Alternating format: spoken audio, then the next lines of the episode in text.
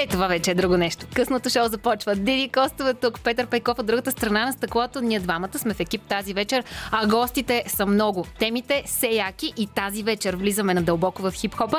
Виктория Димитрова влиза след малко тук при мен в студиото, за да ни разкаже за хип-хоп, танците, музиката и начина на живот и как те стават част от нейния живот. Преди всичко това обаче, знаете, аз обещавам едно категорично нещо и това е супер готината музика на Радио София, която започва е сега. Радио София. Късното шоу с Диана Костова.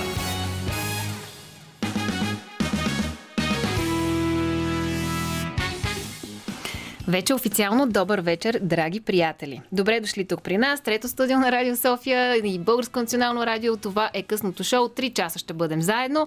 В тези три часа, както ви казах и малко по-рано, сме ви подбрали много разнообразни и се различни нетипични теми от тези, които сте свикнали да слушате. Ето защо ви препоръчвам да си сипите едно, да ни кажете на здраве, да заповядате на нашия ефирен телефон, ако искате да се включите в някои от нашите теми а, и да си направим една прекрасна вечер в вторник, нищо, че навън вали. Едно време се казваше, няма нищо по-хубаво от лошото време. Аз съм привърженик на тази теория. Петър Пейков от другата страна, звукорежисьор, който ще се грижи за това вие изобщо да ни чувате, така че важният човек тази вечер е той. А тук при мен вече е Виктория Димитрова Годи, която е хореограф в моите представи един от най-търсените хип-хоп хореографии у нас и човека, който предава цялата тази любов и страст към танца, не само на своите ученици, но и на себе си, предполагам и на своите деца. Нямам търпение да разбера вкъщи децата и те ли са запалени по танците, но всичко едно по едно. Добър вечер! Добър вечер! Да те върна искам на много назад в времето. Кога откри тази си страст и как започна? Аз дори вече не помня точно коя година беше, честно казано. Вие с ден съществува от 2009 година. Преди това 10 години танцувах, тогава се казваше модерен балет в балет Киви. А, нямаше нищо общо с хип-хопа. Съответно, не знам точно какво се танцуваше тогава. А, но имах много силна жажда за сцена, за изява и за просперитет в шоу-бизнеса. Но тогава а, моят стар балет не предлагаше точно такива сцени. Аз реших да направя нещо сама, да пробия, да се запозная с който трябва, да намеря нужните контакти и въобще да сбъдна своите мечти. Това на каква възраст се случва? На, ох, ми според мен на 22-3, може би, не съм сигурна. А, в сравнение, между другото, с сегашните деца, които ги обучаваме като олимпийски шампиони, едва ли не на 12, даже имам едно на 8, което вече е супер добър танцор. Аз почнах на 22-3. И никой не може да си го представи, като дойде някой в залата на 26 или на 21 даже по-скоро. Ох, много съм стара, кога сега ще почвам? Викам спокойно, аз започнах на 22-23. И така, реших да се запиша на брейк танци, защото беше много модерно и момчетата бяха супер готини mm-hmm. по това време. Mm-hmm. Те сега си готини. А, така че това е първият ми досег до хип-хоп танците, самите брейк танци, които са, всъщност са основата на нашата култура. Как реши, че ще го надграждаш това на нещо повече от хоби и така личен интерес? То е много увличащо, защото когато започнеш, се открива един цял нов свят пред теб и ти искаш да покориш този връх, онзи връх, тази планина, онази и просто вървиш а, а, участие след участие, поставяш си цел след цел и то се превръща в а, наистина начин на живот. Самият танц е толкова силно удоволствие, че обхваща всичко, което правиш. Смисъл, веднъж като се запалиш по танците, започваш да мислиш постоянно за това вкъщи, докато готвиш, докато се къпеш, докато си говориш с всички, става ти тема на разговор за всичко и те обседва по някакъв начин. Много интересно. Ще се радвам да ти го покажа. Аз също, между другото, искам да а, ми го покажеш. И тъй като обикновено в късното шоу във вторник а, сме пълни с някакви предизвикателства, аз последните 2-3 седмици, не знам защо така се случи на колегите, ама се отправям предизвикателствата към колегите, вместо към гостите си.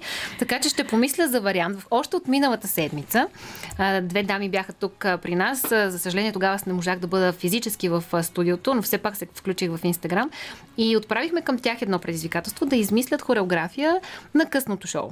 О, Страхотно. И тази хореография, съответно, да бъде предизвикателство на водещите на късното шоу, тъй като а, за теб, както и за нашите слушатели, които не са ни редовни такива, всяки, всяка делнична вечер сме различни хора в късното шоу и съответно едни пет човека спокойно могат да влязат в една такава интересна хореография. Мога да отправя същото предизвикателство и към теб, защото тук все пак говорим за едни петима човека, които потенциално нямат никакъв опит с танци, вероятно са твърде дървени и са не особено а, така пластично ориентирани в танците. Така че предполагам, че е много голямо предизвикателство. Добре, предизвикателството е прието, обаче трябва да те уведомя как стоят нещата при нас в VS Всеки танц, всяка хореография, която правим, е заснета професионално на видео. Така че... Тук, що автоматично загубихме един от водещите, но все пак мисля, че има още четирима, които сме склонни да, да, да приемем и, и този е, така. Остатъчен ефект. Да. Предизвикателството. Ако искате обаче да, да знаете, ще го направим. Вече имам идеи по темата. така че, скъпи слушатели, вие ако имате някое предложение за предизвикателство по отношение на водещите на късното шоу, свързано с танци, ето сега е момента да го направите. 029635650 е нашия ефирен телефон, на който очаквам да се обадите и да ни кажете с какво ни предизвиквате. През това време аз ви предизвиквам да влезете в ето тези музикални дълбини на Радио София, а после продължаваме разговора с Вики. В този част на късното шоу си говорим за хип-хоп танци, хип-хоп култура и любовта към тази култура с Виктория Димитрова Голди, един от най-търсените хип-хоп хореографии у нас. Тръгнахме да влизаме в твоята лична история, кога си се запалила по танците. Наистина очаквах, че ще ми отговориш, като бях малка си представя. Не, оказа се, че ти на 22-3 си, те първа си е започнала да прохождаш в а, тази посока. Искам да ви кажа, че тя не е на много повече от 22-3. да не решите, че много дълги години е копала в тази посока. Явно, действително, когато вложиш душа и желание, нещата се получават. Въпреки това обаче, какво ти костваше, за да стигнеш до две зали, 130 или повече ученици? Ами, извън пандемията са повече.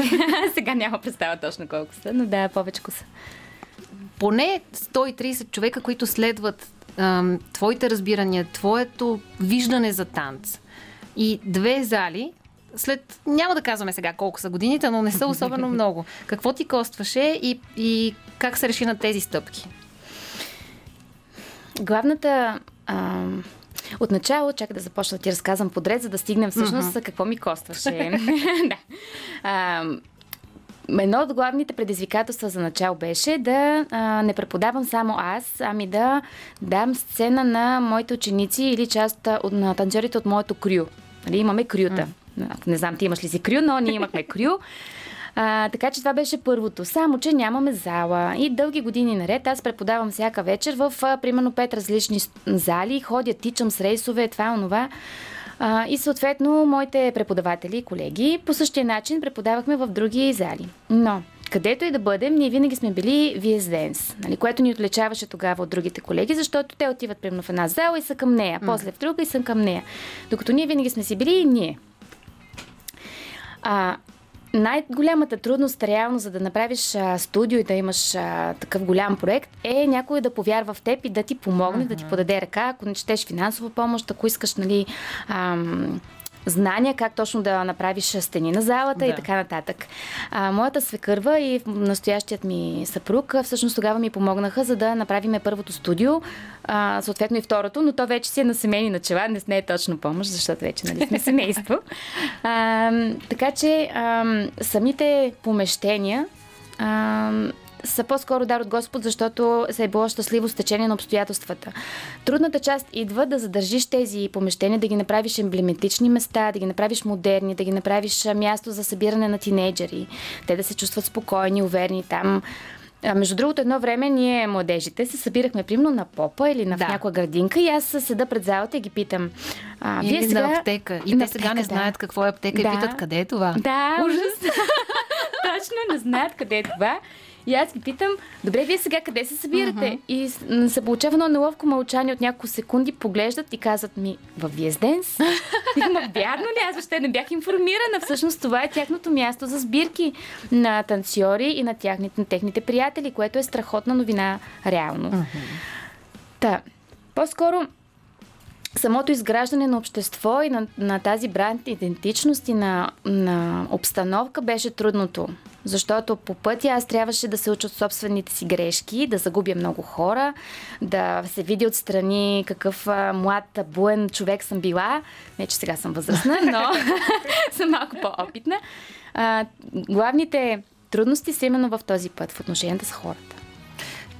Какво как протича ем, един първи урок при теб за тинейджери и как успяваш да запалиш и да задържиш запалена тази искра? Защото знаем, че тинейджерите и, и аз и ти сме били такива, обичат да експериментират, да пробват много неща, сега се хванат с едно, после се хванат с друго, днес ще танцуват хип-хоп, утре ще танцуват нещо друго.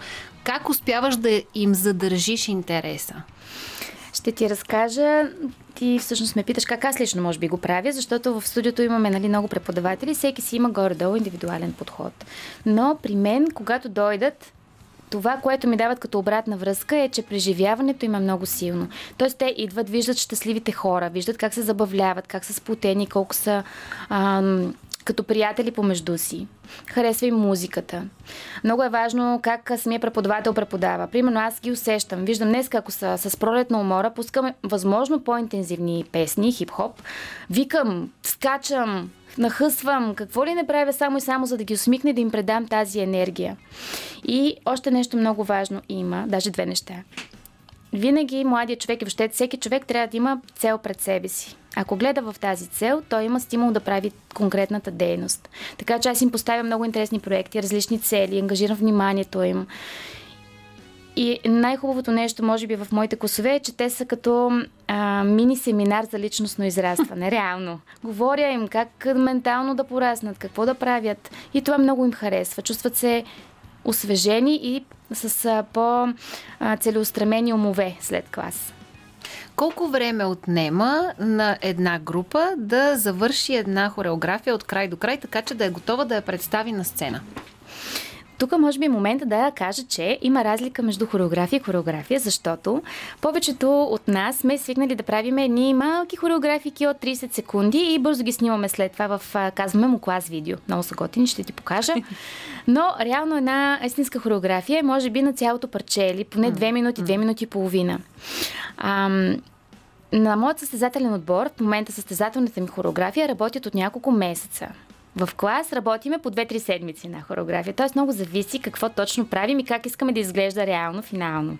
Нямам точен отговор. Каква е целта на твоите ученици? По-скоро да идват и да, както ти каза, да имат личностно развитие, да се разнообразяват или има такива, които са амбициозни и искат да постигнат от край до края една хореография, да се видят на сцена, след което да надскочат себе си и да вземат а, награди?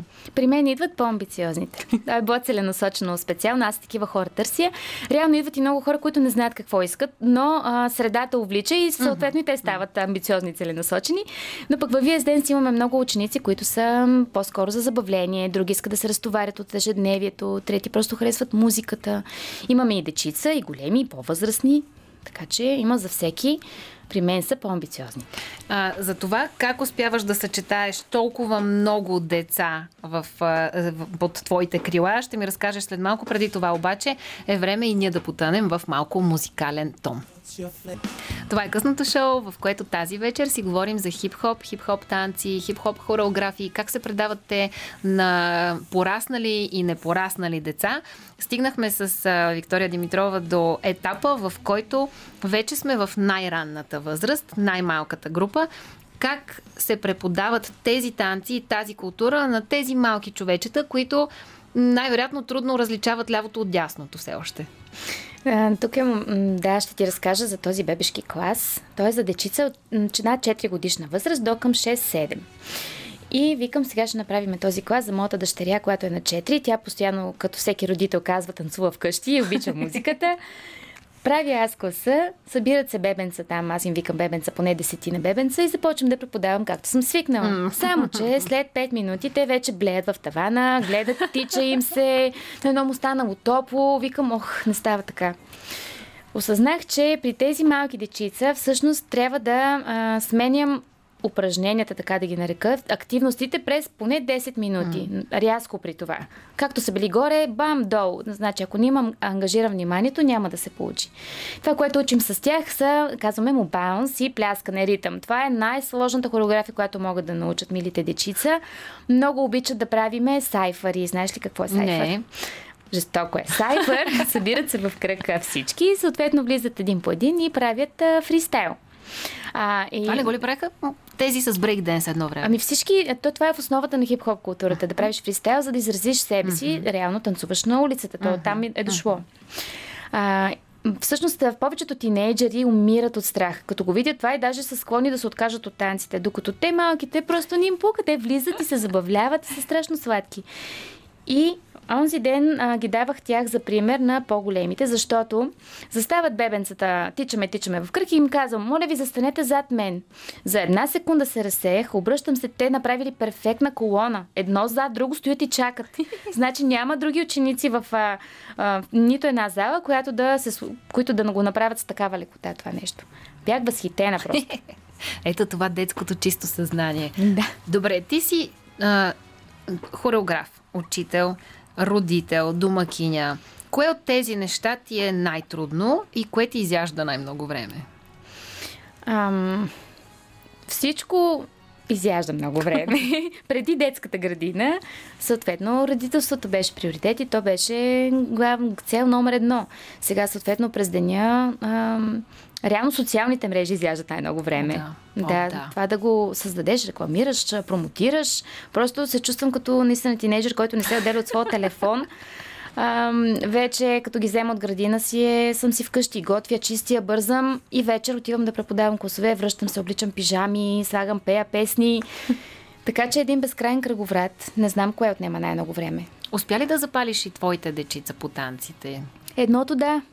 Другото просто не иска. Не знам, то строи, занимава се с коли. Аз, нали, имам момиче и момче. Може би му е рано, не знам, да се запали или понеже...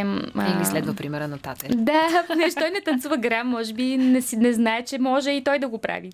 Трябва да му покажа някакви момчета, които танцуват. Какви са твоите амбиции за следващите години? Защото на 22 започваш да танцуваш любителски, а днес вече си един от най-търсените преподаватели у нас. Какви са следващите цели? Какво си си поставила? Ам, нашите цели, моите цели, искаме да отвориме студия извън София, в, в а, други градове из България, което е по-смелата ни мечта, защото това си го представям, че е много време отнемащо. Ам, също така да намерим много повече ангажименти на учениците, за да могат да се изявяват вече професионално на сцена и да достигнем до много повече дечица, които да открият щастието от хип-хоп танците.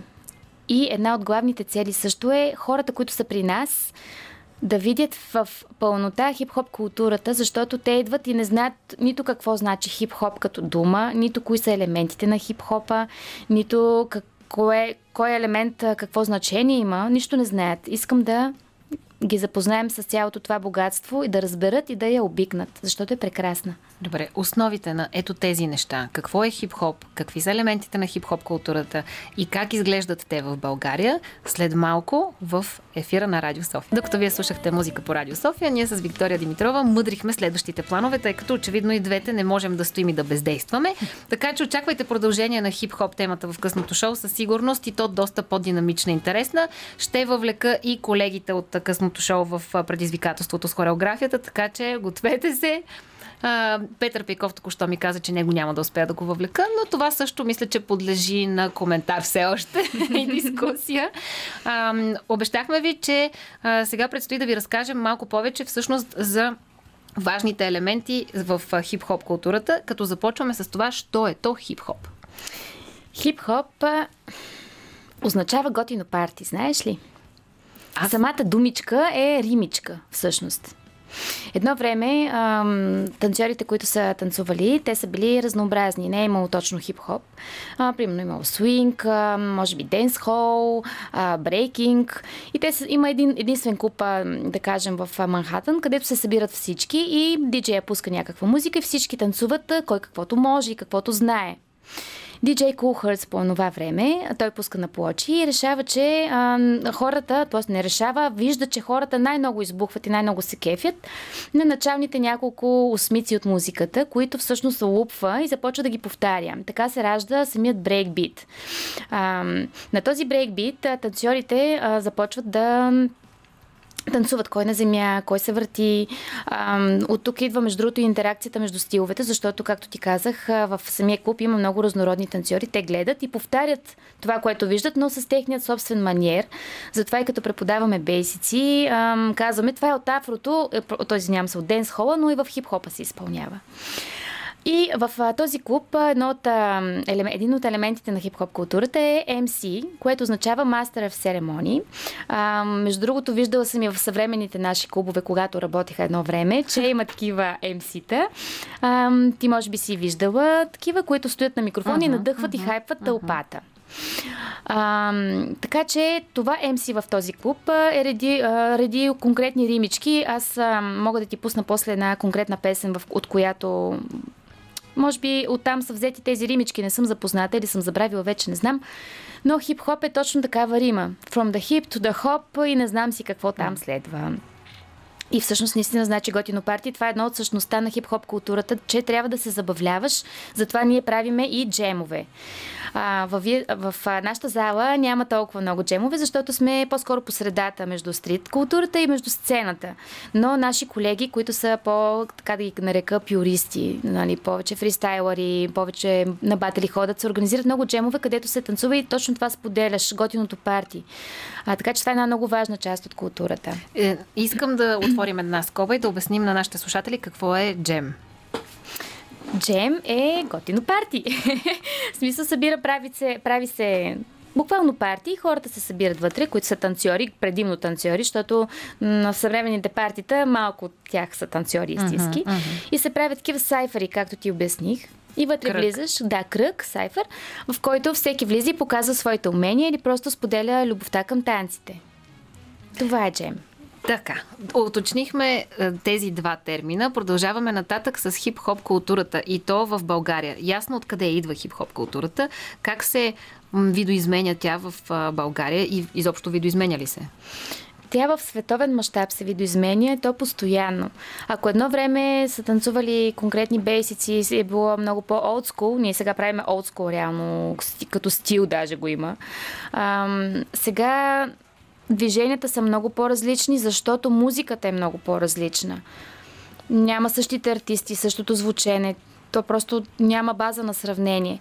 Повечето бейсици, които са хип-хоп бейсици, идват от конкретни песни или от а, някакъв филм, от някое детско. Песните съответно сега са различни, съответно и движенията са различни и самите танци стават различни. Обаче е много важно, ако някой иска да танцува хип-хоп, не само да се кефи да владее съвременните движения, но да си научи основите от едно време, защото не можеш да знаеш на къде отиваш, ако не знаеш откъде си тръгнал. Uh-huh, uh-huh. Като казваш основите от едно време, аз в моите представи се връщам някъде в 90-те, когато тази култура и тази музика беше така рязко навлязла в България. Ти с каква музика си израснала? С а, музиката на брат ми, който слушаше Хиподил и Сепултура. А, и музиката на съседите, които не спираха и слушаха чалга. Просто аз бях принудена да я слушам, защото то се чува просто през всички стени. А, с абсурд, които бяха невероятни и с рейв музиката. Ходих на рей, бях да, рейвърка. И аз бях рейвърка. Да, носи ли кърпи шалвари? Шалвари, носех mm. жестоко широки шалвари, такива, Сигнални. дето мама ми каза. Сигнални, шарени, с адски много цветове, с същия топ задължително. Mm-hmm. И мама казваше, стига махни ги тия панталони, дете събират всички храчки от долиците. Да. а имаше ли такъв китеник за яке? Защото не, аз имах китено е, яке. Няма. Не, много и китени чехли. Е, ти Бях си била много, много навътре във вълната. Ако трябва да се върнеш назад във времето, какво от твоето детство бил приличила на част от хип-хоп разбиранията ти днес, от хип-хоп културата? А, много бях запалена по графитите. Смятах, че мога да стана велик графити. А, то как се казва? Графити майстор? Не, а... ето скочи ми думата. Ми, айде да кажем артист, но... Артист, да, това е. Рисуваше ли?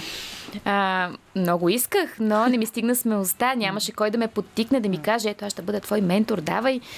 А, така че това в... А, аз съм от Овча купел и там има много графити, много графити артисти.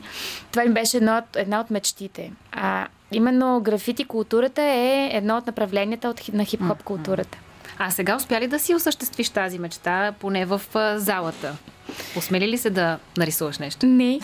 Обаче, Е, как? Защо? еми не знам. Реших, че трябва да стане хубаво пред това да експериментирам. и, и викнах и примерно едни от най-добрите да, го, да ги нарисуват и така. Е, не си ли остави едно петънце някъде чакме и аз ще ти поръч, поръчам едно бяло петно стана някъде. А между другото има място, но не знам дали имам смелост, но така като ми казваш, имам вече генезис в ума и ще Ето. го направя. Е, пред, предизвиквам те и след това да го снимаш и да ни покажеш какво си направила. То все от някъде се почва. Да, и аз така казвам залата. Ето, с, тво, с твоите уроци, хайде да не кажем с твоите камъни по твоите глава, с твоите уроци. След малко, между другото, тук в късното шоу, след кръглия час, ще влязат част от екипа на Подлезно, които правят точно това и доказват, че графитите изобщо не са това, което едно време, да речем, моите родители и тяхното поколение са разбирали някакви дръскачи, които само цапат стените. Не, напротив, това са едни хора, които освен, че, че а, използват своя начин на изразяване, те вкарват и нов смисъл на културата, буквално на културата, дори на българската култура, на, на, на, на теми, които в училище като че ли не успяват да докоснат толкова много децата. Кажи ми какъв е твоят допир с графити артистите? Не е много богат. Много ще ми бъде интересно да чуя какво ще кажат момчетата. Аз съм работила с Насимо а, единствено за момента в залата и съответно старите ми квартални приятели. А, така че нямам много богат опит специално с графити артисти. Смяташ ли, че днес е по-прието това изкуство и се гледа вече с далеч по-отворени очи или все още сме така, а, ги виждаме като дръскачи? В момента това се гледа като истинско изкуство. Да кажем, примерно, а, да не говорим първо за цените на графитите, ако си ги платиш наистина, колко скъпо платени са реално те. И искам да дам а, всъщност за пример а, а, графити артиста, който споменах преди малко, че той взе, а, не си спомням, награда от а, столична община за артист на годината ли беше за художник? Не си спомням точно каква беше, но беше наистина много грандиозна. Тоест, София го награди заради това, че той рисува графити. Викат го а, в чужбина да рисува. А, викат го да украсява общински сгради, примерно. Така че това е вече на много високо ниво и съвсем не, не е просто дръскачи, които се тагват елементарно. Има ли възраст за хип-хоп културата, тъй като вече вървим към финала на нашия разговор и ми е любопитно, ако трябваше да кажеш на нашите слушатели сега нещо, с което да ги въведеш в, и в културата, и в танците. Има ли възраст? Възраст няма. Щом имаме 4 годишни хип-хопърчета, също и горна граница няма. А, аз в момента съм на 34, а пък а, съм започнала на 22. Имам а, танцор, който много напредва. Тя е към 40-40 и нещо и не се предава и въобще ни пука, че другите са по-млади или по, а, то, по-млади. Май тя ми е най-голямата, така че не мога да кажа по-стари. Но определено няма граница във възрастта. А, всъщност, ако човек обича нещо и иска да го направи, трябва да го направи, независимо на колко години е. Какво дава това изживяване в залата, което нищо друго не може да даде? Усещането да си абсолютно свободен физически да движиш тялото си както пожелаеш е несравнимо. И то в музика, която те докосва душевно. Малко хора могат да кажат, че наистина усещат всяко мускулче от тялото си и могат да правят каквото пожелаят с него. И това е една свобода, която си заслужава да бъде изживяна. Добре, за трите ползи от хип-хопа, хип-хоп танците и хип-хоп културата, след малко вече в финала на разговора, преди това за вас музика. Ей, това е късното шоу, в което докато вие слушате музика, нашия звукорежисьор Петър Пейков ни кара да се изчервяваме с комплименти. Благодарим много за което. Обещахме ви, че малко преди да приключим разговора с Виктория Димитрова, ще ви разкажем за а, трите най-важни неща от хип-хоп културата, тези, които искате да чуете и може би ще ви отворят по друг начин очите, защото хората, които не са вътре, като че ли не я разбират. Знаете ли, че освен на четири направления, които ти казах, графити, MC, диджейнг и брейкинг, всъщност хип-хоп културата, така да го кажа в кавички, изповядва едни много хубави ценности, които са love, peace, unity and having fun. Тоест той търси мира, търси любовта, търси разбирателство. Точно това е едно от богатствата, които децата могат да вземат от цялата тази култура. Другото богатство, което смятам, че е изключително полезно, е, че а, самите тренировки създават едни много дисциплинирани, целеустремени хора. Вместо да се занимават с глупости по градинките, те стават едни истински шампиони. И тук е момента да кажа, че а, за всички зрители може би не знаят, но брейк танците от тази година или от миналата, не съм сигурна, а, стана официален олимпийски спорт. Вече имаме официална брейк федерация, така че скоро ще представиме нашата България на олимпийската сцена с а, истински а, олимпийски шампиони. Надявам се шампиони, танцори. Реално. Така че това е едно, един сериозен спорт, който дава много на децата, точно като всеки друг такъв сериозен спорт. Тоест, абсолютно влиза в категория спорт, най-малкото и заради физическата активност, която се извършва mm-hmm. в рамките на тренировката. Да. Не е просто да отидем и да си полафим, а да отидем и да си полафим е бонус към цялата схема, защото това изгражда един истински екип. Нещо, което предполагам всяка една корпорация иска е нейните служители, хората с които работят, да са истински екип. А това е супер трудно за постигане. Mm-hmm. Абсолютно. Самата среда и комуникация между хората е трудна. А пък да ги научиш да mm-hmm. се разбират, как да комуникират. Защото, примерно, ако танцуват в отбор, те определено трябва да решават казуси всеки път. Как да, как да си кажат проблемите един на друг, как да си направят оперативка, как да са отговорни, да не закъсняват за репетиция. Въобще изграждат едни много силни личности, които наистина стават успешни хора. Ето това са нещата, които можете да си вземете от хип-хоп танците, както и от хип-хоп културата. Ние продължаваме неволно в тази тема. Не беше наистина планирано така да се развие предаването, но много хубаво се а, събраха тези различни артисти, защото след малко влизаме в графити изкуството.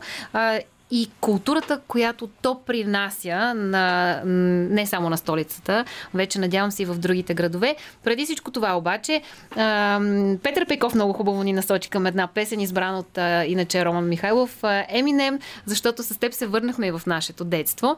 Кажи ми, какво си пожела като малка, което все още не си изпълнила и искаш да ти се случи? Може ли да те разочаровам, защото няма такова нещо наистина. Пожелах си в първи клас да бъда лидер и работих за това нещо. Не мога да кажа, че съм такъв, но се обграждам с хора, които споделят моите ценности и цели и това ми е било от малка водеща сила. Но до сега не съм имала мечти, само цели, които съм си гонила. Затова не мога да ти кажа нещо конкретно. Съжалявам. Добре, каква е следващата цел, която поставяш? Следващата цел, която Първата поставям по е да направим някакъв годишен спектакъл, защото е крайно време да излезем от цялото това цялата тази ситуация. Абсолютно съм съгласна. Стискам палци да се случи. Ще съм на първите редове, когато го направите. А сега, Lose Yourself, пожелаваме ви да се загубите наистина в красотата на тези емоции, които ви представяме. След това едни новини и после вече графити.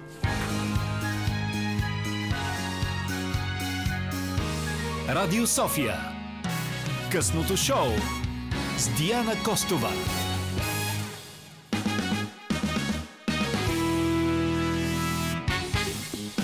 Това вече е втория част на късното шоу. Обещах ви малко по-рано, че продължаваме в дълбините на хип-хоп културата по един или по друг начин. Съчетаваме всъщност много визии на култура. А, визии не случайно го използвам. Ще ви кажа малко вътрешна информация как понякога а, журналист си намира темите за предаването. А, и ние сме хора, и ние си скролваме във фейсбук страниците и докато си плъзгам пръста по телефона във фейсбук, попадам на една изключително впечатляваща снимка която е на група младежи, които рисуват на една от, как да кажа, стена, ограда, моите гости след малко ще ме поправят, която обгражда инфекциозна болница. И рисуват не какво да е, медицински работници с маските, с шлемовете. Сцена, която последните година и половина, може би вече, виждаме по-често, отколкото ни се иска.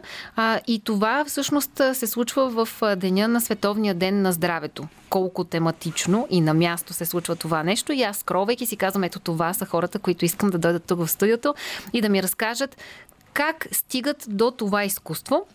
И съответно почвам да разравям. Попадам на фейсбук страницата на Подлезно, запознавам се с тяхната дейност а, и какво пише там. Подлезно е инициатива на неформална група младежи, запознали се в рамките на съответен форум а, и обединени в стремежа си да допринесат за една по-добра и по-красива градска среда.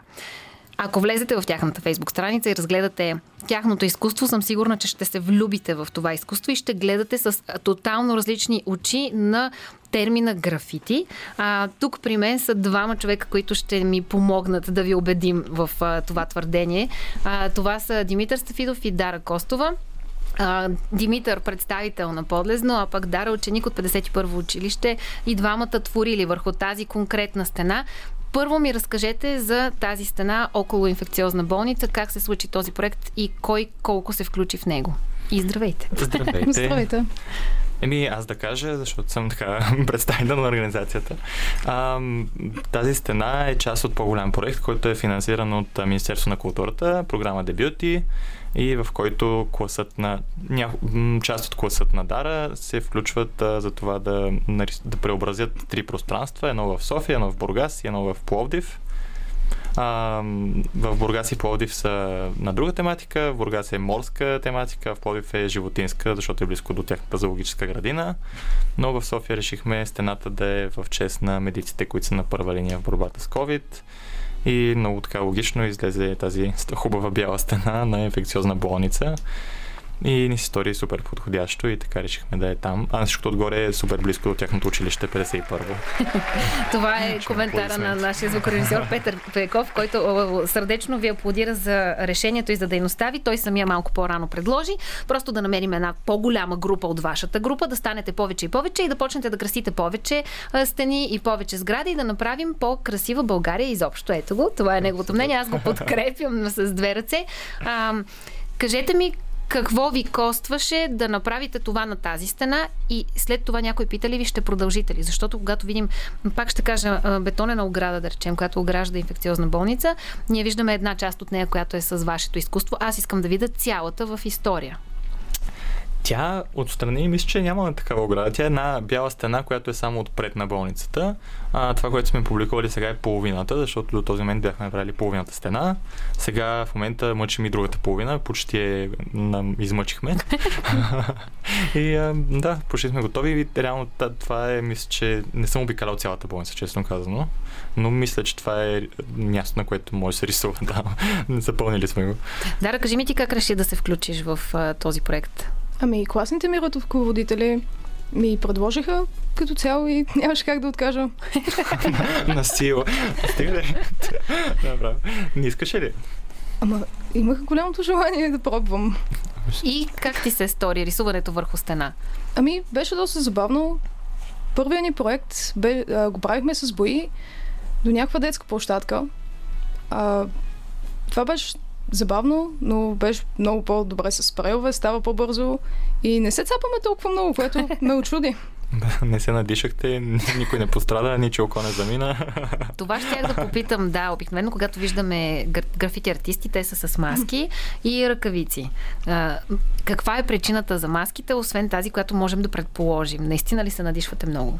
Ами, а, на затворено пространство задължително, ако си тръгна, нали, по принцип е задължително да си с маска и то е хубаво да е такава с филтър, mm-hmm. тези почти противогазните, там има си специални.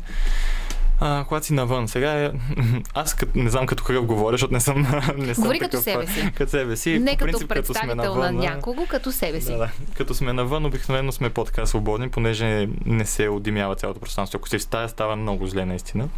Но на място така в момента карахме с тези маските, които имаме така или иначе покрай цялата обстановка. Кой избра инфекциозна болница и е, тази ограда. Вие ли взехте това решение или общината ви каза, е, тук е едно място, на което? Не, ам, тази ограда я гледаме отдавна, че е бяла. Беше абсолютно чиста преди, после появи един графит, който сигурно после ще обсъдим. А... Докъдето решите вие, аз бих искала да обсъдим, да. Еми да, и отдавна я гледаме. Общината по едно време си търсеше пространство за рисуване. Тогава обиколих района с колата. А, тя се спря на едно читалище, което също ще правим ей сега, буквално след няколко дни.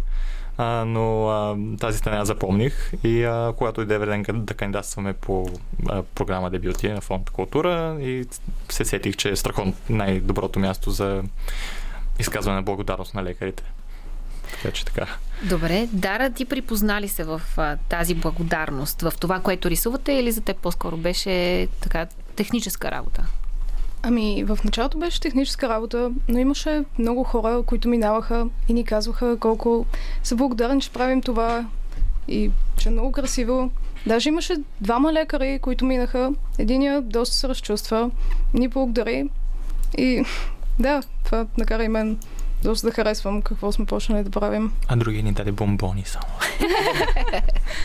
Е Кажете какво, какво се случва от другата страна на тази картина, която ние все още не виждаме във вашата фейсбук страница. Пак казвам, скъпи слушатели, подлезно е тяхната фейсбук страница. Можете да видите това, за което всъщност си говорим. Какво довършихте там? А, там е въпросния графит беше, който така ни затрудни леко, защото издирахме човека, който го е правил, за да може да го помолим да не ни се сърди. И около него рис- нарисувахме а, директорката на болницата, каза, че имат а, как се казва, детско отделение за деца. Нарисувахме едно момченце, което се подава така от а, оградата с едно.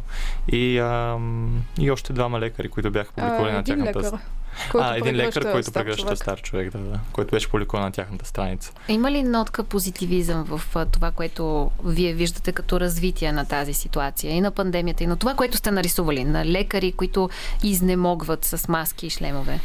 И надявам се, че да става по-добре. Това, че лекарите се разчувстваха, когато минаваха, много ни така ни продължи да ни вдъхновява и да ни казва, че е хубаво това, което сме направили. Надявам се, нали?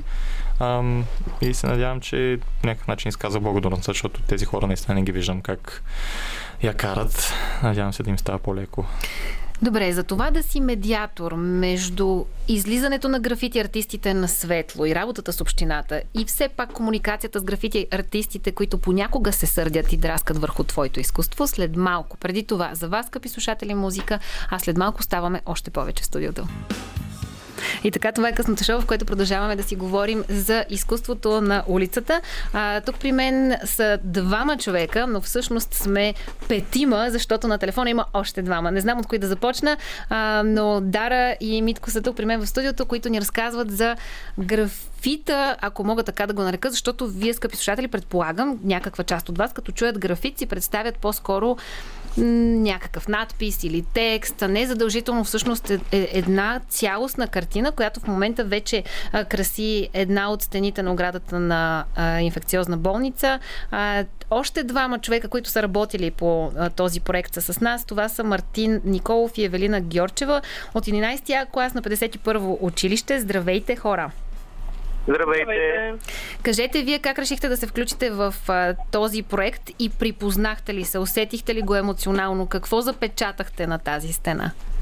Ами, аз лично, понеже господин Матеев свърза с нас и ние, понеже бяхме работили по такъв проект и преди, реално аз лично веднага скочих и много интересно ми стана реално с графити как ще ни се получи, защото нали, преди бяхме с боя и сега с графити ми беше много любопитно и темата много ми хареса.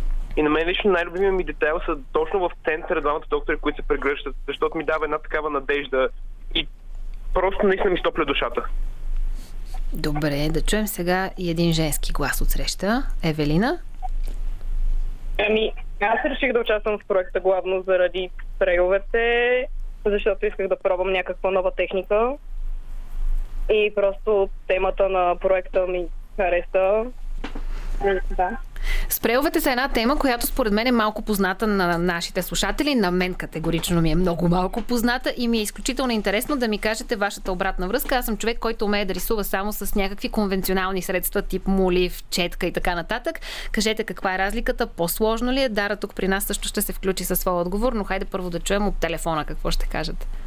Ами то, ние, и ние принципно сме свикнали само с молив и четки, но реално, като чухме с преве, първоначално аз лично много се оплаших, понеже наистина си представях как пръска навсякъде, как не знам как се контролира, не знам как се прелива, нищо не разбирам.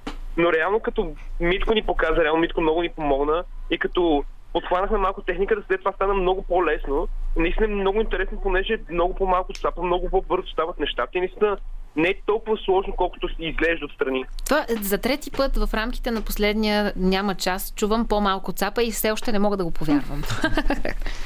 Ми, реално е така, което и ние не можем да повярваме. Нали? Не е като да не цапа въобще. Имам няколко петна по дрехите, но по-малко за боята. Добре, хареса ли ви да рисувате с преове и по-различно ли се рисува, когато е в такъв мащаб? Не знам, рисували ли сте на толкова големи мащаби? Ми, естествено, че мащаба си казва думата, но реално смисъл, аз рисувам по горните, понеже съм от по-високите, останалите рисуват по-низко. Реално се допълваме и просто довършваме, ако някой започне нещо, довършваме. Реално големия мащаб принципно променя много нещата, но когато сме много хора, реално става по-бързо, отколкото сам да работиш по малко нещо. Със сигурност екипната работа си казва думата. Дара, кажи ми сега твоя отговор на тези въпроси, разликата в работата с преовете и мащаба, как ти се отрази? Ами, аз съм свикнала главно да рисувам дигитално. Беше голяма изненада как работят с преовете, но беше доста по-лесно, отколкото си го представях. Всъщност. И големия мащаб не беше толкова голям проблем защото бяхме група, ставаше много по-бързо, отколкото си помислех, че ще става принципно. Колко време всъщност ви отне това и какъв е мащабът тук вече към Митко въпроса? Колко е голяма тази картина, която стои пред инфекциозна болница? Ми, примерно да е висока 3 метра и да е 3. Малко по-малко от 3. Два и половина и да е дълга, не знам, примерно 10, 15. 15, може 15 би. Колко човека рисувахте там? А, колко сте вие? 5, 6, примерно. Не знам. Седем сме общо. Седем. С Иван. Към 7-8 човека. Да, да, нещо такова, 7-8 човека. И колко време ви отне? М- те половината, която виждате във Фейсбук, я направиха за два дена? За Един ден. Два, два да. дена. За два дена да, да. удариха и след това още един за останалата половина. Да. Много супер бяха супер експресни. В Смисъл, аз бях предвидел така по-малко, примерно аз не бях взел достатъчно спрелове първия път. Ставаше, И ще... следващите. Е, следващ, Да, не той просто се съмняваше в нас. Глупси. Не съм се съмнявал никога. Всъщност просто вие сте се запалили в процеса на работа и сте припознавали все повече и повече каузата. А, тук при мен разказаха, че са дошли и, и няколко лекара, които са адмирирали вашата работа. На вас, Мартин Евелина, как ви се стори реакцията на хората? Ами, лично на мен наистина ми стопри сърцето да чуя всички тези позитивни реакции, когато хората подминават и всеки ни казва колко е хубаво, всеки ни казва, ни поздравява, казва продължавайте. Реално това ти дава един хъст и една амбиция да продължиш, понеже просто хората толкова толкова чисто ти го казват, толкова просто и с такава усмивка и особено лекарите, които видяха стената и се наистина е, това беше момента, в който най-много се разчувствах аз, когато лекарите реално видяха и видяхме тяхната реакция, понеже ние го правим за тях все пак. Така е и посланието, което сте оставили там е много хубаво и много стойностно, за което и аз лично ви благодаря. Хора, не спирайте да творите. Сега за нашите слушатели оставаме с малко музика, след което влизаме в обратно темата подлезно и какво предстои да видите по а, улиците в а, България, пък и не само по улиците. А, и освен това, Дара беше така добра да ми напомни за едно предизвикателство, което мен ме беше срам да си а, призная, че искам да направят, но няма вече измъкване. Тя каза, че ще рисува. Темата е Радио София, радио и късното шоу. Имаш един бял лист, няма да е в големи мащаби, така че би трябвало да ти отнеме по-малко време. Тук при мен са Димитър Стафидов от Подлезно и Дара Костова от 51-во училище. Нещото, което ги събира е изкуството и желанието им да изразяват себе си. В случая са го направили на а, една стена съвместно, но надявам се предстои да работите в а, следващи такива проекти и за това исках да си говорим какво ви предстои от Подлезно, като следващи идеи, които искате да реализирате и такива, които са одобрени, как ще разкрасите нашата държава в откритите и пространства. Ами да, с, с същия както казах, предстои Бургас и Пловдив. А в същото време в момента трябва да се учи до края на април. Едно читалище е пак в район Триадица. Фасадата, на което ще има един а, фенер, защото читалището се казва Светлина. А, и в същото време по-интересният проект може би е, че литературен подлез бутаме от не знам колко време вече. И сега спечелихме едно така начално финансиране.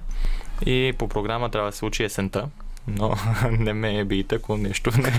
Но мисля, че така сме писали, така че би трябвало да го направим есента. Можем ли да наречем това, което вие правите, наистина графити? Пак ще кажа за нашите слушатели.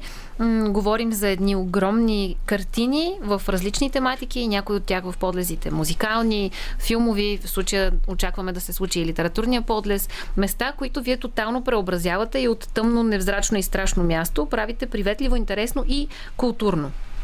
Е, Въпросът беше дали могат да се наречат графити или това? Могат ли да се нар- нарекат графити тези, тези неща? Това ли е наименованието на това изкуство? Принципно за мен няма никакво значение, често казвам. Много хора ги наричат графити.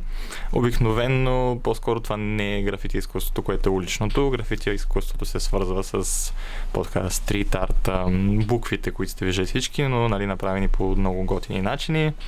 А нашето е по-скоро стенописи мюралс, ето им викат, но те в, в представата на хората се преливат много и сме свикнали всичко, което е на улицата се нарича графити. Та и така минава малко. Как си представяте вие столицата? Как изглежда във вашите очи? В смисъл как трябва да бъде или как е сега? А, не, как си я представяте? Според вас как трябва Как да трябва бъде? да е? Външните пространства, как трябва да изглеждат? Ето да речем, кажи ми коя е любимата ти локация в София? Я знам, центъра. Аз, на, аз съм на пилоните, там си го виждам всеки ден. Ето, добре, добре. Значи, говорим за Витушка, за НДК. Как си представяш този район? Не знам, там, да, между другото, там е и Раковска, която е много арт, така, и Шишман са много арт Мгм. улици, примерно. И аз а, при, съм пристрастен, защото си обичам, нали, да е цветно и пъстро и а, нарисувано. Но предполагам, че всяко нещо има място, нали, и затова гледаме местата, които да правим, да имат нужда от това нещо, а не просто, нали, да отидем и на НДК да нарисуваме нещо, което е малко безсмислено, нали, но по-скоро едно място, което е занемарено, мрачно, никой не минава през него или примерно е в някакъв ъгъл някъде и тези места да са някакво такова, като неочаквана среща с изкуството. Добре. И сега идва момента, в който казваме, че голяма част от тези места, подлези, изоставени а, огради, изоставени парчета, бетон, а, обикновенно са вече обрисувани. да. да, така. Обикновено гледаме на нещата, които правим, да има възможно най-малко, ако може и никакви, нали, вече графити, т.е. букви, стрит изкуство. А, ако има рисунка, тотално изобщо няма как, освен ако не е някаква много стара, примерно, и вече не е актуална изобщо, преди десетилетия, примерно. А, също никой не се прави върху рисунка, не знам, защо казвам това. Но да, смисъл, а, гледаме да няма графити изобщо, защото ам, има така улична култура, че не трябва да се кросват е термина, мисля. А, не трябва да се да, да правиш неща върху други неща на някой друг, особено ако те са направени яко, нали, готини по някакъв начин. Или поне си личи, че не вложи някакъв така труд и време. Или ако има, както ти каза, так. Т.е. ако някой се е подписал отдолу. Таговете. Те таговете са най-малките подписчета, дето са така, дето най-много ги мразят а, минувачите. И а, Мали, то се води, че върху тага можеш да минеш с графит, пък графи, върху графита можеш с стенопис, обаче Тоест да надграждаш. може да надграждаш. Винаги трябва да направиш нещо по-яко. Но като цяло гледаме да не експериментираме много, дори с тези правила, защото А това са не е някакви готино. написани правила на улицата сред графити артистите. Да, Да, може така. да се каже. За това е много яко, когато направиш нещо, нали, особено ако е на чисто, след това се пази. Това е наистина ценното, защото след това хем стрит хората го пазят, хем общината му се радва, минувачите му се радват и е така мостът между тези две, два свята, между тези два свята. Ам, и затова гледаме да не кросваме никой, да не мах, махаме на никой графита. Веднъж ни се случи, съжалихме жестоко, случайно така леко стана, че с доброволците минаха един графит и после си го изкарахме през носа, мини мина през носа. Но а, да, в случая примерно на стената на болницата търсихме един графити артист, който се беше тагнал там по всевъзможни начини, накрая го намерихме и го питахме, нали, много, те моля, тук ни е проекта, преди да, когато го писахме, реално го, нямаше, нали, това атак. И той се оказа супер разбран човек, каза няма никакъв проблем. И така. Търсим ги, ги молим по някой път. И, аз стане, я не, но обикновено до сега, нали, когато си, когато си така подходиш с разбиране и с а, добронамерено, се получава. А включвали ли сте графити артисти във вашите, във вашите проекти? От тези, които си слагат а, таговете, тези, които са от Буквите. крютата? Това сме го говорили още от най-началото да направим, нали, примерно някакъв вид а, графити подлес или графити ограда или нещо. А, направихме графити подлес, но той пак беше стенописи реално.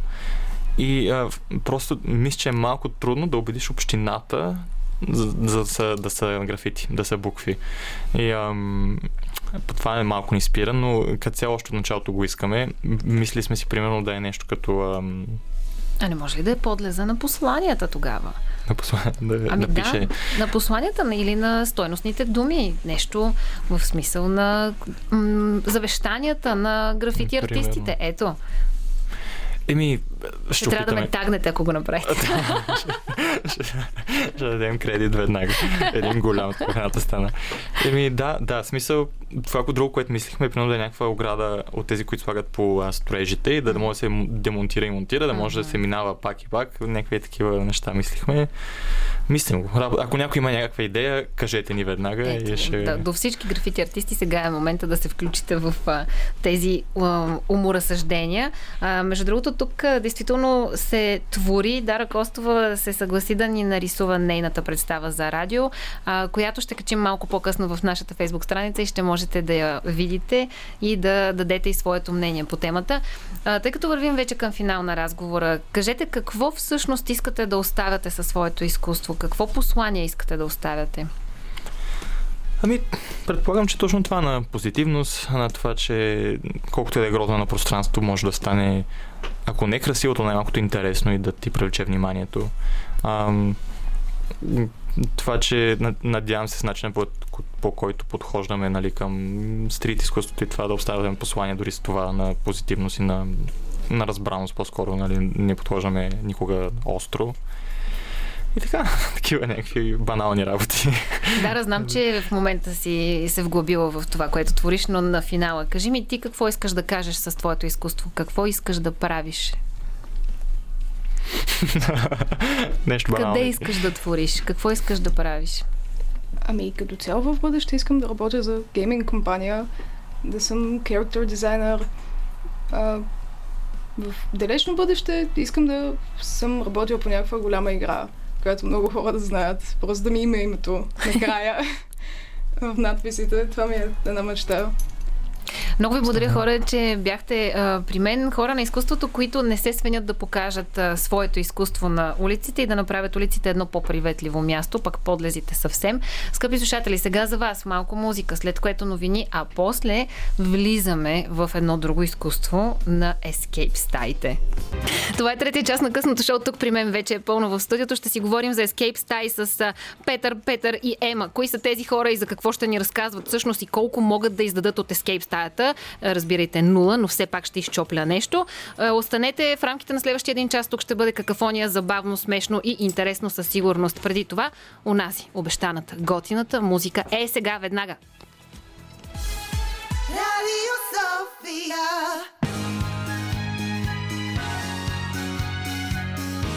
Радио София. Късното шоу с Диана Костова.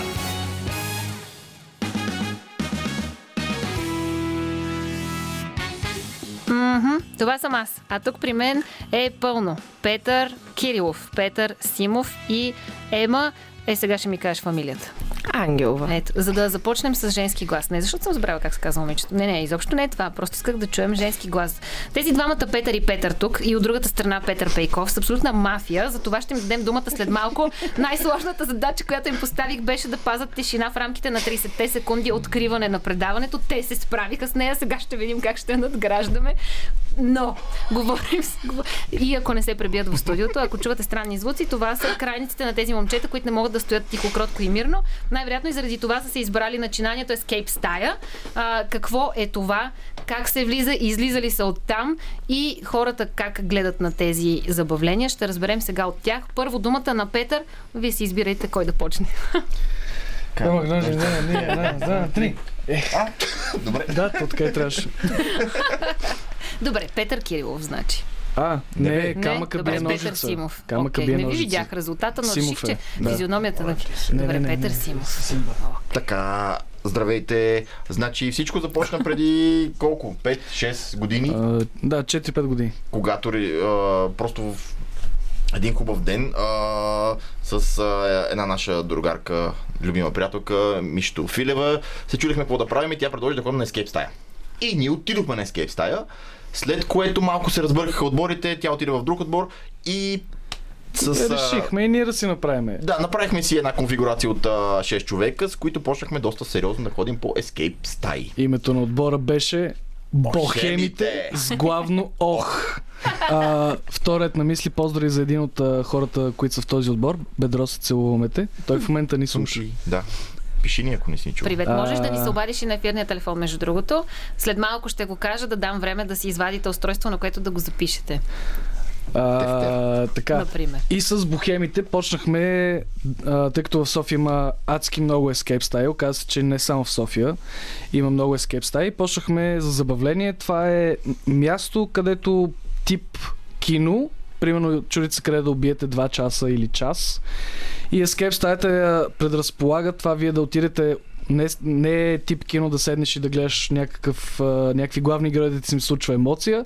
В Escape стаята вие сте главните герои. Вие участвате във филма. Точно така, даже от вас зависи филма. Вие, по, вие имате един сценарий, всяка Escape стая има различен, няма да го кажа жанр, но да речеме жанр, стилистика, сценарий, където вие попадате и трябва да си измъкнете по правилния начин, нали, да речем. И в рамките на някакво време, Да. било час, час и половина, с зависимост от това каква е стаята. Добре, до тук с теорията. Да. Хайде сега за практиката. Какво представлява вашата escape стра- стая? Колко е страшна и много ли ще пища, ако отида там? Ами... Искаш ли да е страшно? Не. Виж как? Грешен отговор.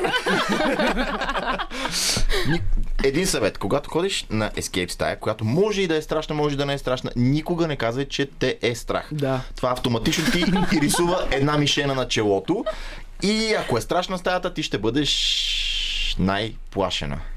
Ужас. Така Ето че какво трай било. А, ти знаеш ли нещо по този въпрос? Ами.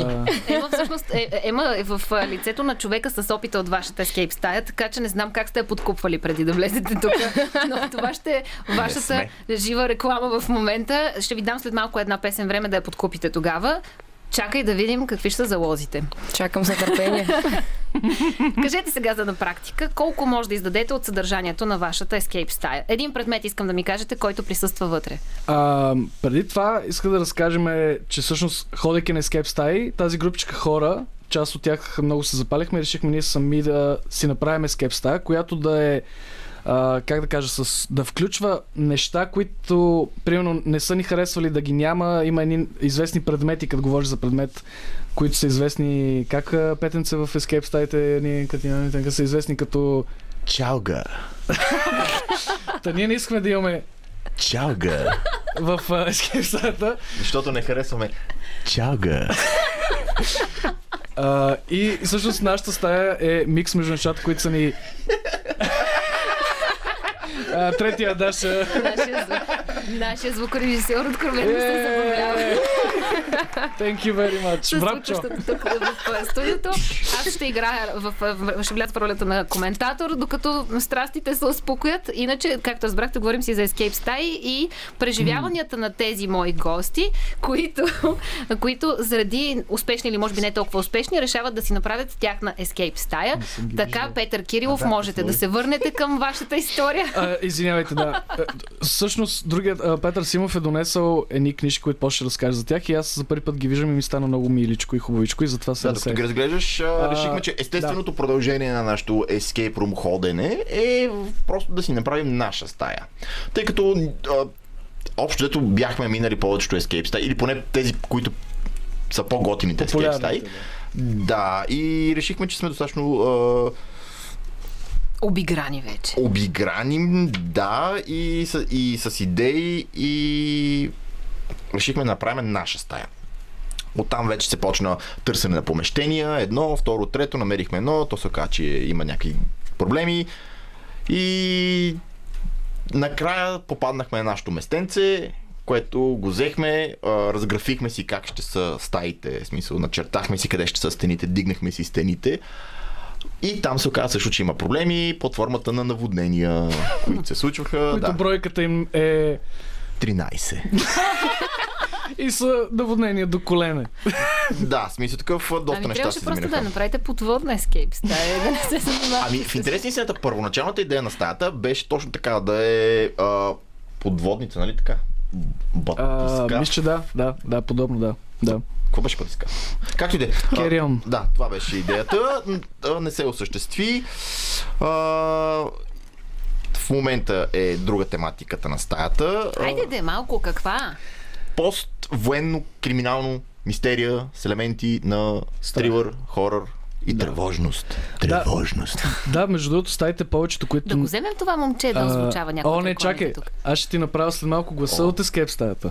Да. Защото в Escape, нашата Escape стая има един специфичен а, глас, който се обажда по едно А време. най-странното е, че всеки си има някакъв глас. Да, от всичките Всички, оператори. които работиме там, всеки си, и си, си направил нещо си по негов начин си прави с гласа. Да. А, та всъщност иска да разкажа за нашата стая тревожна, както той каза, че има стаи, които се, наистина се категоризират, категоризират като страшни стаи.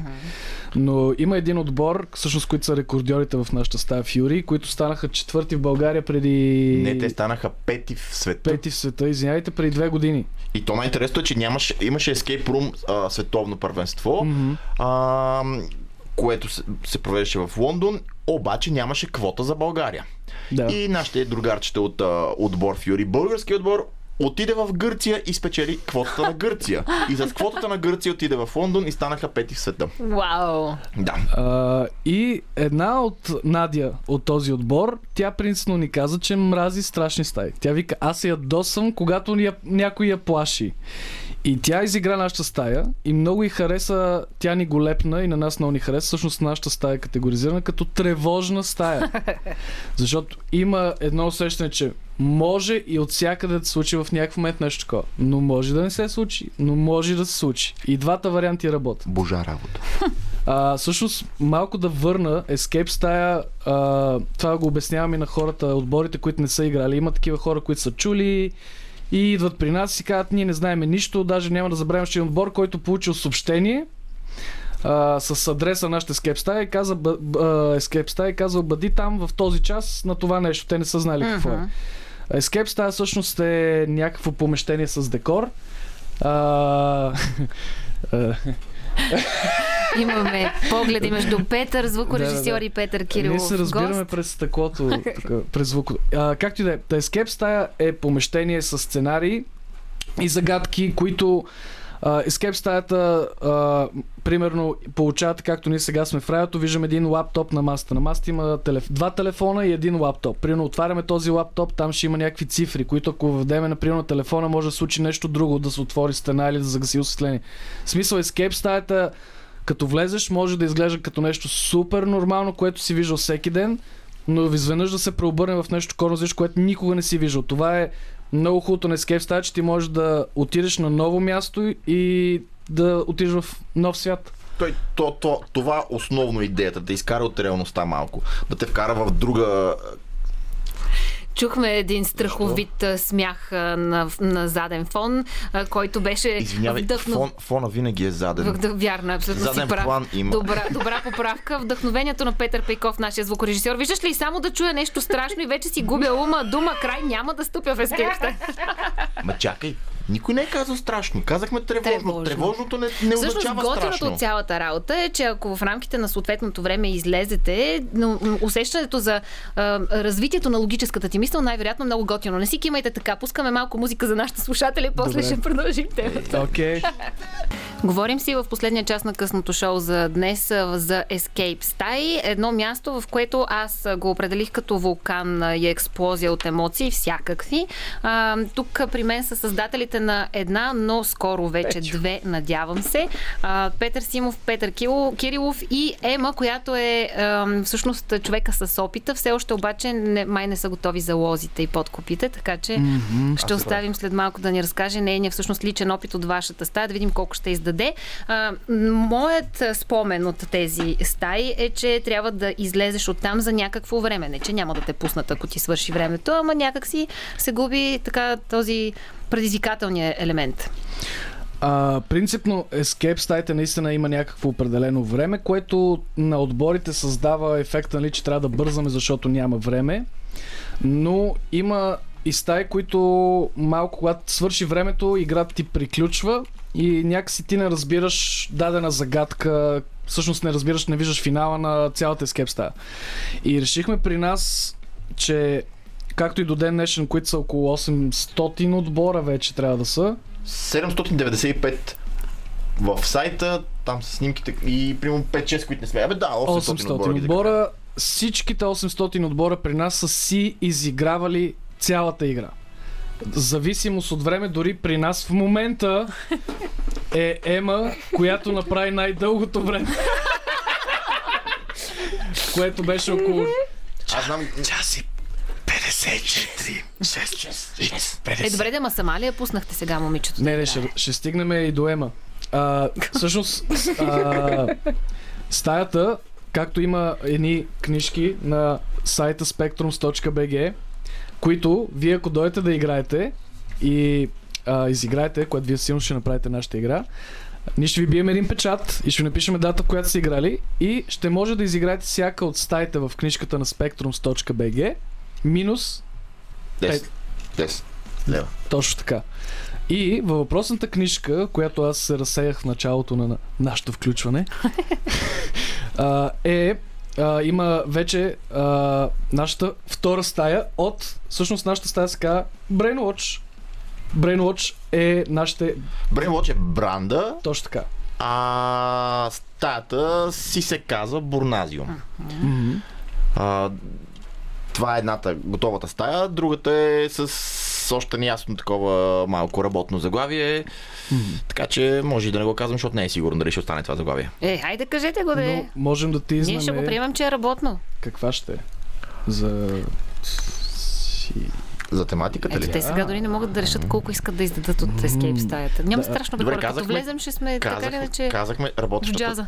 Че работещата стая е такава поствоенна криминална мистерия и така нататък. Другата стая, тематиката е... Ам, става въпрос по-скоро за такива тия циркове, които са пътуващите циркове в щатите 30-те години с ам, фриковете хора, които са, примерно, а, жената с брада, най-високия мъж, най-силния мъж, най-низката жена, хора с различни деформации, хора с три крака, с... Какво беше това? Пейков, да ви го се Ти го направи! Ойо! Петър Пеков, нашия звукорежисьор, реагира по този начин на разговора, за което благодаря, че е много активен участник и слушател. А, иска да ви прочета а, всъщност а, какво пише в нашата а, книжката като а, как да го наречеме а, логлайн, рекламно изречение а, обаче ще пробвам да ви го направя с гласа от стаята Диди, това не е а, Адаша, това ще съм аз Ще успеете ли да проникнете в секретната военна лаборатория и да откриете серума Бурназиум? А ще успеете ли да избягате от нея? а? А? Мога да прочета и за още Уембли! Уембли! За втората стая, която за сега работи заглавие ще е фрик шоу или цирка. А, така, започвам. Циркът ще отвори врати в началото на лятото. Така в такъв цирк не сте били. Този цирк крие зловещи тайни и мистерии. В този цирк един от вас ще остане завинаги.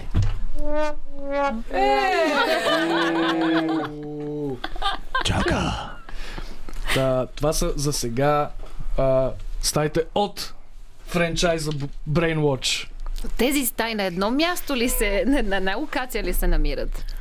Да. Е, може ли човек от, един, от едната стая да се, т.е. един отбор да се прехвърли от едната стая в другата стая директно или физически няма да и психически да е готов? Ако са готови, няма и няма, разбира се, резервация за другата стая. Смисъл, няма нищо не може да ги спре, ако решат да, си, да играят и във втората стая. Добре, искам да ми След кажете как излизат хората, които са обявили преди влизането в стаята, че ги е страх и че отиват там м, с съмнение. Как излизат? Да. Излизат ли пребледнели Ами- или по-скоро ще кажат, оф, добре, Ми- минах. Имаме няколко случая.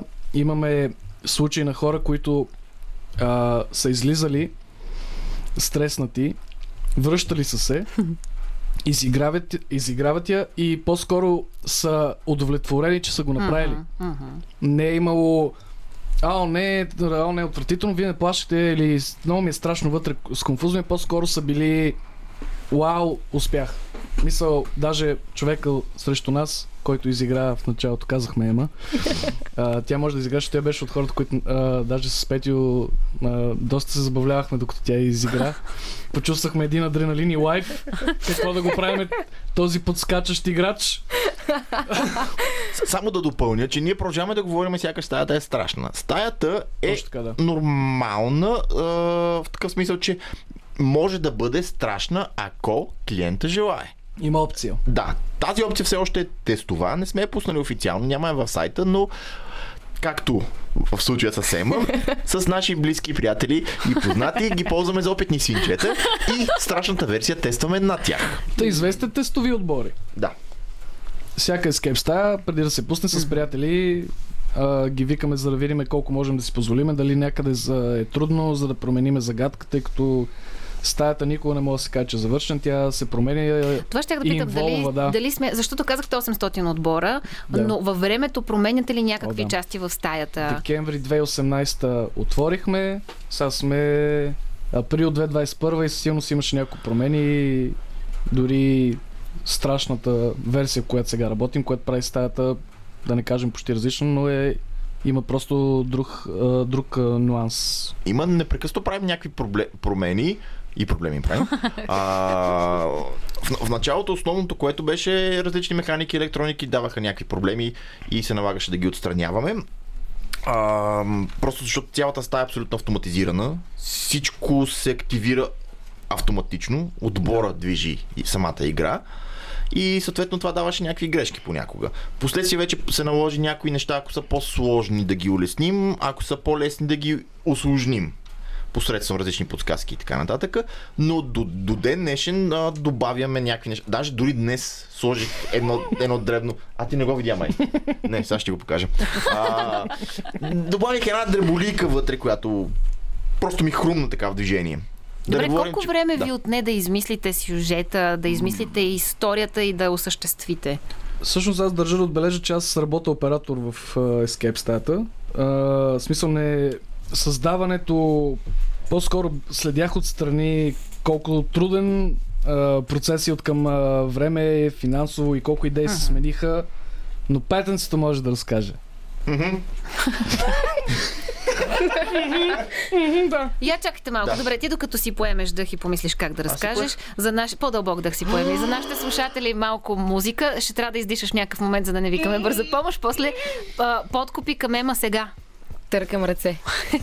Късното шоу на Радио София. В последния част си говорим за Escape Style. Какво е това? Какво е преживяването? Тук при мен има двама човека, които работят и създават такава, даже вече две, надяваме се съвсем скоро бъдеще.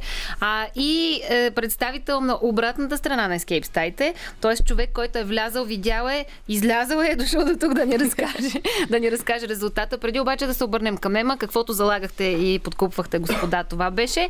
А от тук нататък вече историята в нейните ръце. Но преди да ми разкажеш твоето изживяване от Escape стаята, Петър Симов А, така. да си довърши разказа за това как всъщност и колко време отне създаването на тази стая, защото хората си представят нали, едно място, в което отиват и се забавляват, но не, не знаят зад това място колко много неща стоят. 13 наводнения, разбрахме. Да, ние също не знаехме колко ще ни коства като усилие и като време и като финанси. А, правехме и двете стаи паралелно, което може би се оказа грешка, грешка, защото почнаха да привършват парите и решихме да донаправим едната стая, която да работи и да захранва другата. Което в момента се случва, но не достатъчно. Иначе цялото нещо, може би г- г- година и два месеца за две стаи. Като в, в случая втората стая, да кажем, на 80% готова. И е така от много време. Но от не от около година, година и малко да се създаде. Какво От- правим, когато... Защото казахте, че имате 800 отбора, които са играли при вас. Как си набавяте нови хора, които да, да опитат това изживяване? Защото уточнихме, че това е неконкурентен бранш. Да, а, това е много интересен а, бранш, отрасъл, защото а, наистина няма никаква конкуренция, защото няма как да имаш конкуренция на нещо, на което можеш да отидеш веднъж. Ние да, даже това се шегуваме, като имаме на някой escape стая, като си тръгваме и казваме, че кръкът ни повече няма да стъпи тук. а, и всъщност а, това Spectrums, а, което е, а, е един каталог от стаи, а, в които буквално ние си препоръчваме отбор, който е дошъл при мен и го препоръчвам на другите стаи. И така си развъртаме буквално отборите.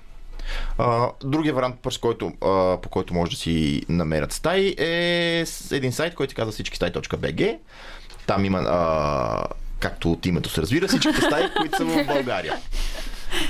А, това основно са вариантите и разбира се а, От ухо на От- ухо, от- от уста на уста. Точно така. За скъпи слушатели 02 963 56 50 е телефона, на който имате още 20 на минути да зададете своите въпроси. Или бе пък го да, записали. или, пък- или пък да се опитате да изкопчите малко повече информация за това какво има налично вътре в стаята. Чакам се пак да ми кажете един предмет от стаята, освен ако Ема не реши да издаде нещо повече. Кажи ми сега най-сетне твоето изживяване от тази стая. С какви очаквания отиде там?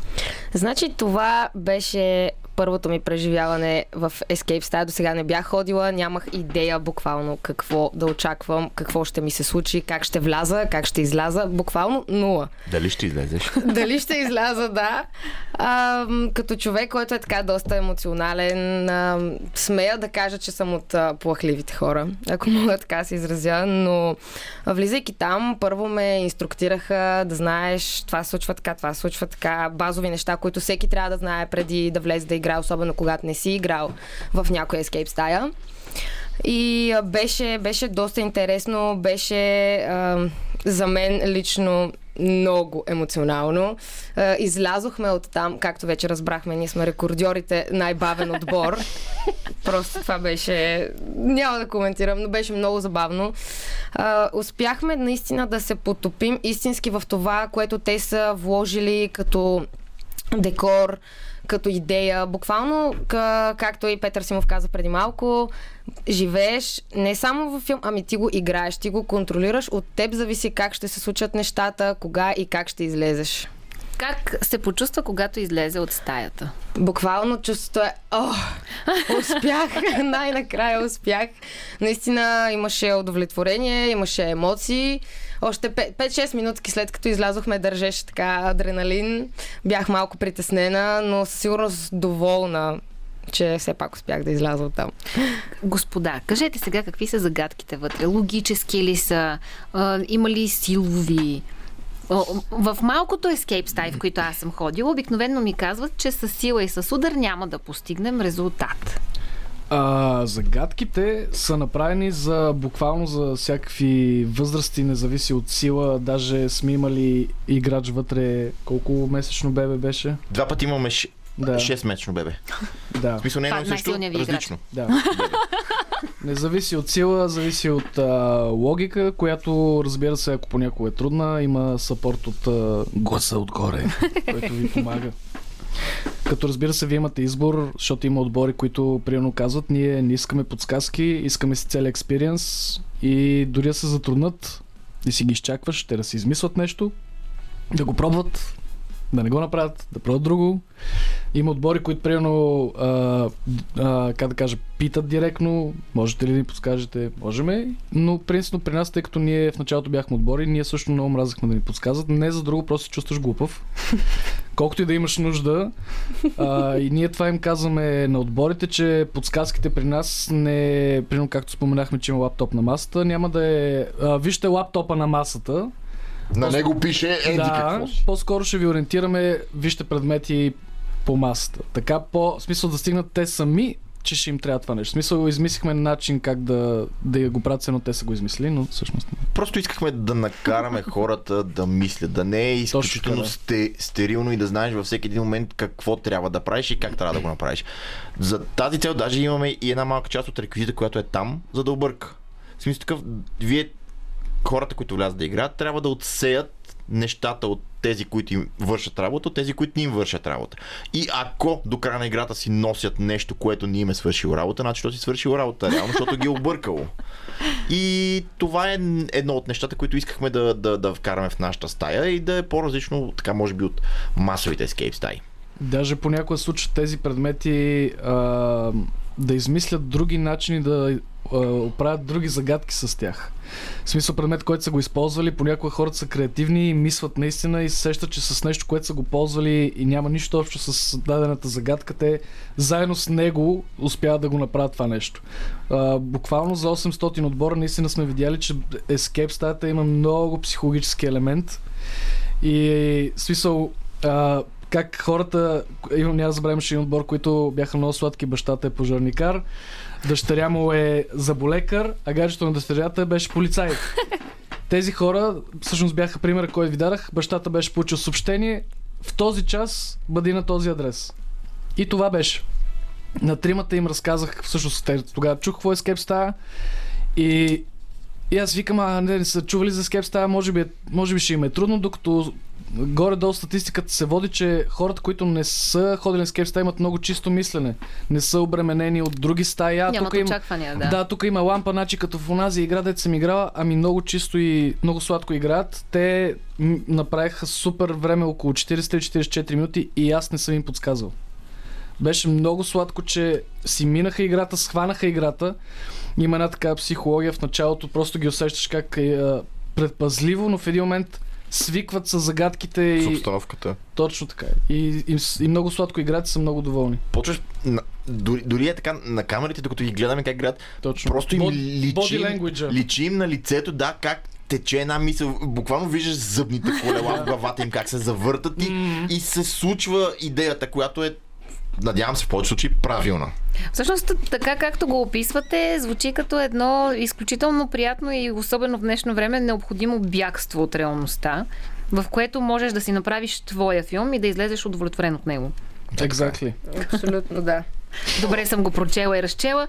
Дами и господа, много малко време ви даваме за да се обадите на нашия ефирен телефон и да зададете своите въпроси, ако имате такива, към създателите или пък към участника в тази Escape стая. Кажете пак как се казваше Escape стаята, моля. Борназиум. Да, 02 963 56 50. Даваме ви малко музика време, за да се ориентирате към телефона и да ни се обадите и след това вече финални думи. Да, това е късното шоу. Тук при мен, както се чува, е пълно с емоции, звуци и е, всякаква експлозия от изживявания, която се опитваме да ви пресъздадем, скъпи слушатели, защото си говорим за Escape Style. А, говорим си конкретно за една, всъщност с тенденция да станат две. Момчетата може би ще ми кажат за проекто заглавието на втората. Обещахте ми да ми кажете един предмет от вашата Escape стая, да ми издадете поне толкова. Не съм супер хепи с вашето издаване, не го броя за голямо издаване, но айде кажете. Всъщност предмета, който играчите трябва да намерят е серумът бурназиум, както се казва. Какво и прави се, стаята. серума бурназиум? Какво прави? Ако не го намерят, Какво? Не ми... ако не го намерят, света ще ум- ще експлодира. Няма да експлодира, но ще станат някакви лоши неща с хората и трябва е хубаво да го намерят. Добре, ако Би било намер- добре да го намерят. Каква е магичната сила на серума бурназиум? Прави хората свръхчовеци. А, А. ето. Елате и ще чуете цялата история, която е зад серума Бурназиум. Как е създаден, защо е създаден, кого, кой го е създал и какво трябва да се направи с него. Абе, струва си. Много си струва.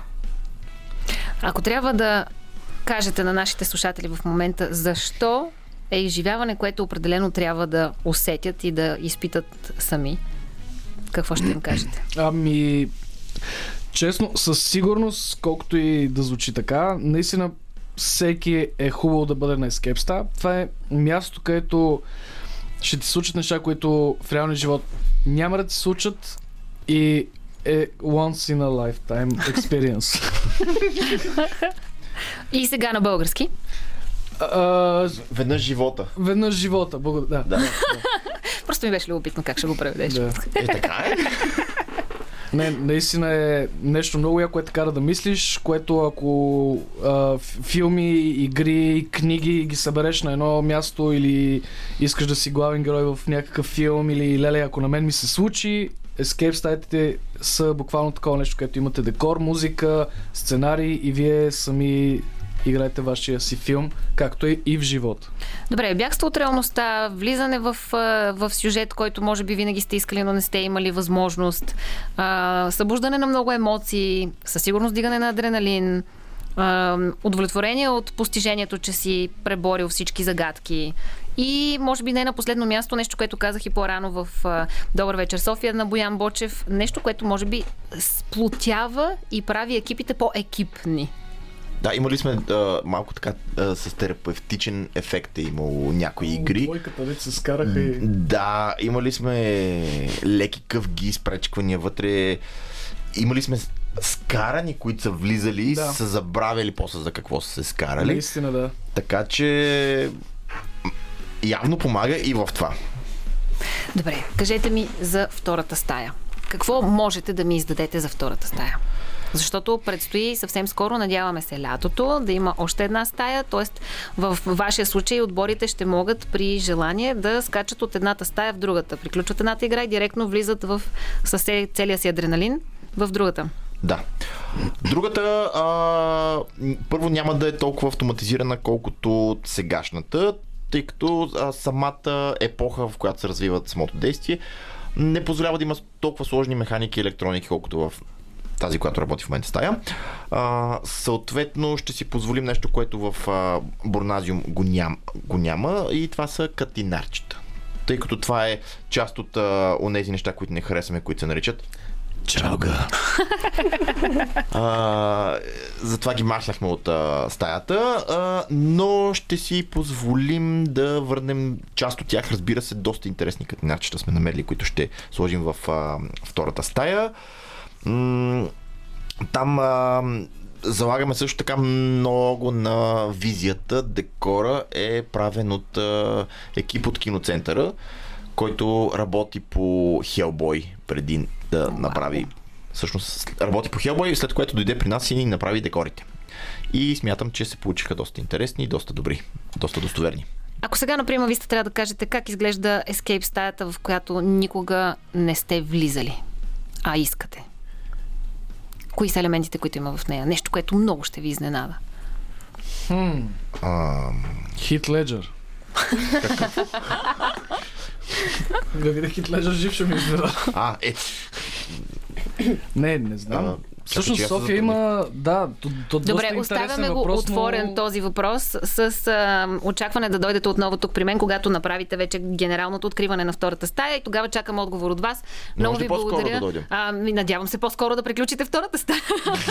нека, нека да се съобразяваме с това, ми да си идваме така регулярно. Абсолютно съм съгласна. Казах ви моето предизвикателство да се включите и в Quiz София, така че а, мислете. Скъпи слушатели, благодаря ви. Това беше всичко от нас за тази вечер. Не пропускайте Събуди се София утре сутрин. Иначе Диди Костова, Петър Пейков, Радио София. Чао!